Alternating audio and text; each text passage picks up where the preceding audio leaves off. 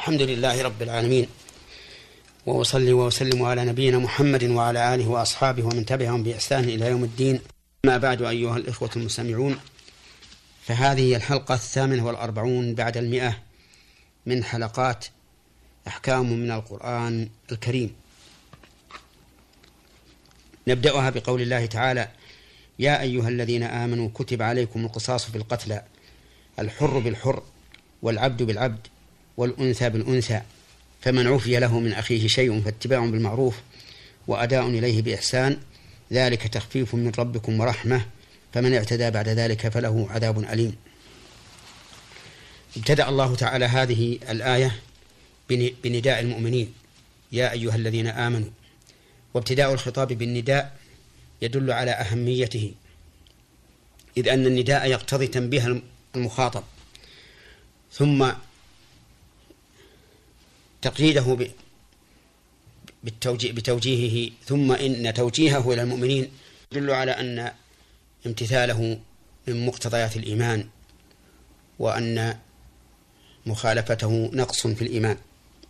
وقد قال عبد الله بن مسعود رضي الله عنه إذا سمعت الله يقول يا أيها الذين آمنوا فأرعها سمعك فإما خير تؤمر به وإما شر تنهى عنه. كتب عليكم القصاص أي فرض ويحتمل أن يكون المعنى شرع. لأن الله تعالى ذكر في, في هذه الآية العفو. أو يقال إنه كتب أي فرض فيما إذا طلبه صاحب الحق. فإنه فرض على ولاة الأمور تنفيذه. القصاص في القتلى القصاص في الأصل تتبع الأثر. والمراد به هنا أخذ الجاني بمثل جنايته. أي قتله إن كان قد قتل أو قطع عضو منه إن كان قد قطع عضوا أو ما أشبه ذلك. الحر بالحر والعبد بالعبد. يعني أنه يقتل الحر بالحر ويقتل العبد بالعبد لتمام المكافأة. فالحر مكافئ للعبد للحر والعبد مكافئ للعبد. والأنثى مكافئة للأنثى. فمن عفي له من أخيه شيء فاتباع بالمعروف. أي فمن عفي له في القصاص من أخيه شيء قليل كان أو قليلا كان أو كثيرا فإنه يتبع طريقين. الأول اتباع بالمعروف. يعني أن صاحب الحق يتبع من عليه الحق بالمعروف فلا يمن عليه ولا يشاقه وأداء إليه بإحسان هذا بالنسبة للمعفو عنه. يجب عليه أن يؤدي بإحسان. مثال ذلك إذا عفى عن القصاص إلى الدية فإن على العافي أن يتبع القاتل بالمعروف في طلب الدية وعلى القاتل أن يؤدي إلى العافي ديته الدية بإحسان. ذلك تخفيف من ربكم ورحمة أي أن هذا الحكم يتضمن شيئين التخفيف والرحمة. فكان تخفيفا لأن القصاص في بني إسرائيل كان مفروضا لا يمكن أن يعفى عنه. وأما في شريعة عيسى فقد قيل إن العفو واجب ففي التوراة العفو ممنوع وفي الإنجيل العفو آه، واجب. أما هذه الأمة فإنها بالخيار.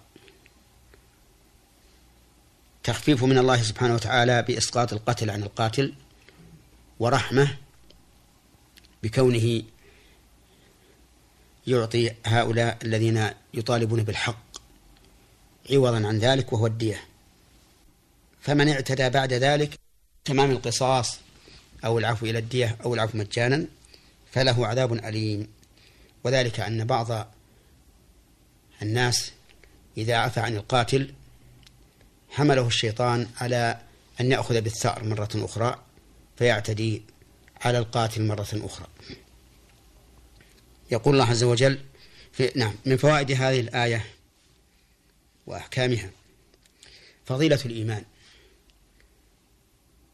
حيث نوه بفضله بتوجيه الخطاب إلى من اتصف به في قوله يا أيها الذين آمنوا.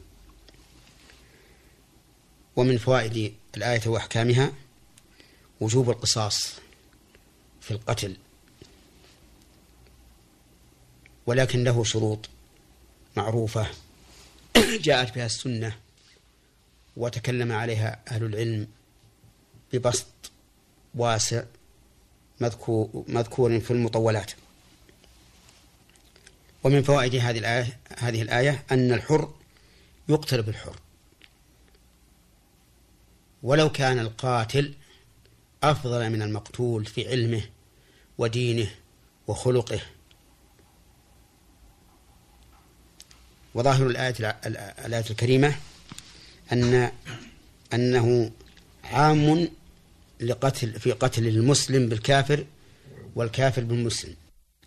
أما قتل الكافر بالمسلم فهذا جائز ولا إشكال فيه. وأما قتل المسلم بالكافر فالصحيح أنه لا يقتل بالكافر ولو كان للكافر عهد. لأن النبي صلى الله عليه وسلم قال لا يقتل مسلم بكافر.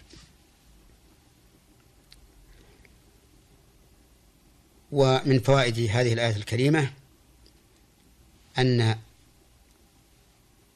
العبد يقتل بالحر. لأنه إذا كان يقتل بالعبد فقتله بالحر باب أولى وأما عكسه وهو قتل العبد وهو قتل الحر بالعبد ففيه خلاف بين أهل العلم. فمنهم من قال إن الحر يقتل بالعبد. لقول النبي صلى الله عليه نعم لقول الله تعالى النفس بالنفس. وقول النبي صلى الله عليه وسلم لا يحل دم امرئ مسلم إلا بإحدى ثلاث. الثيب, الثيب الزاني والنفس بالنفس. والتارك لدينه المفارق للجماعة.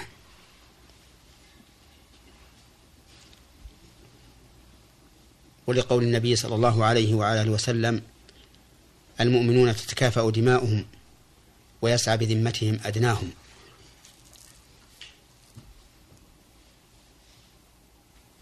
ومن العلماء من قال إن الحر لا لا يقتل بالعبد لأن العبد متقوم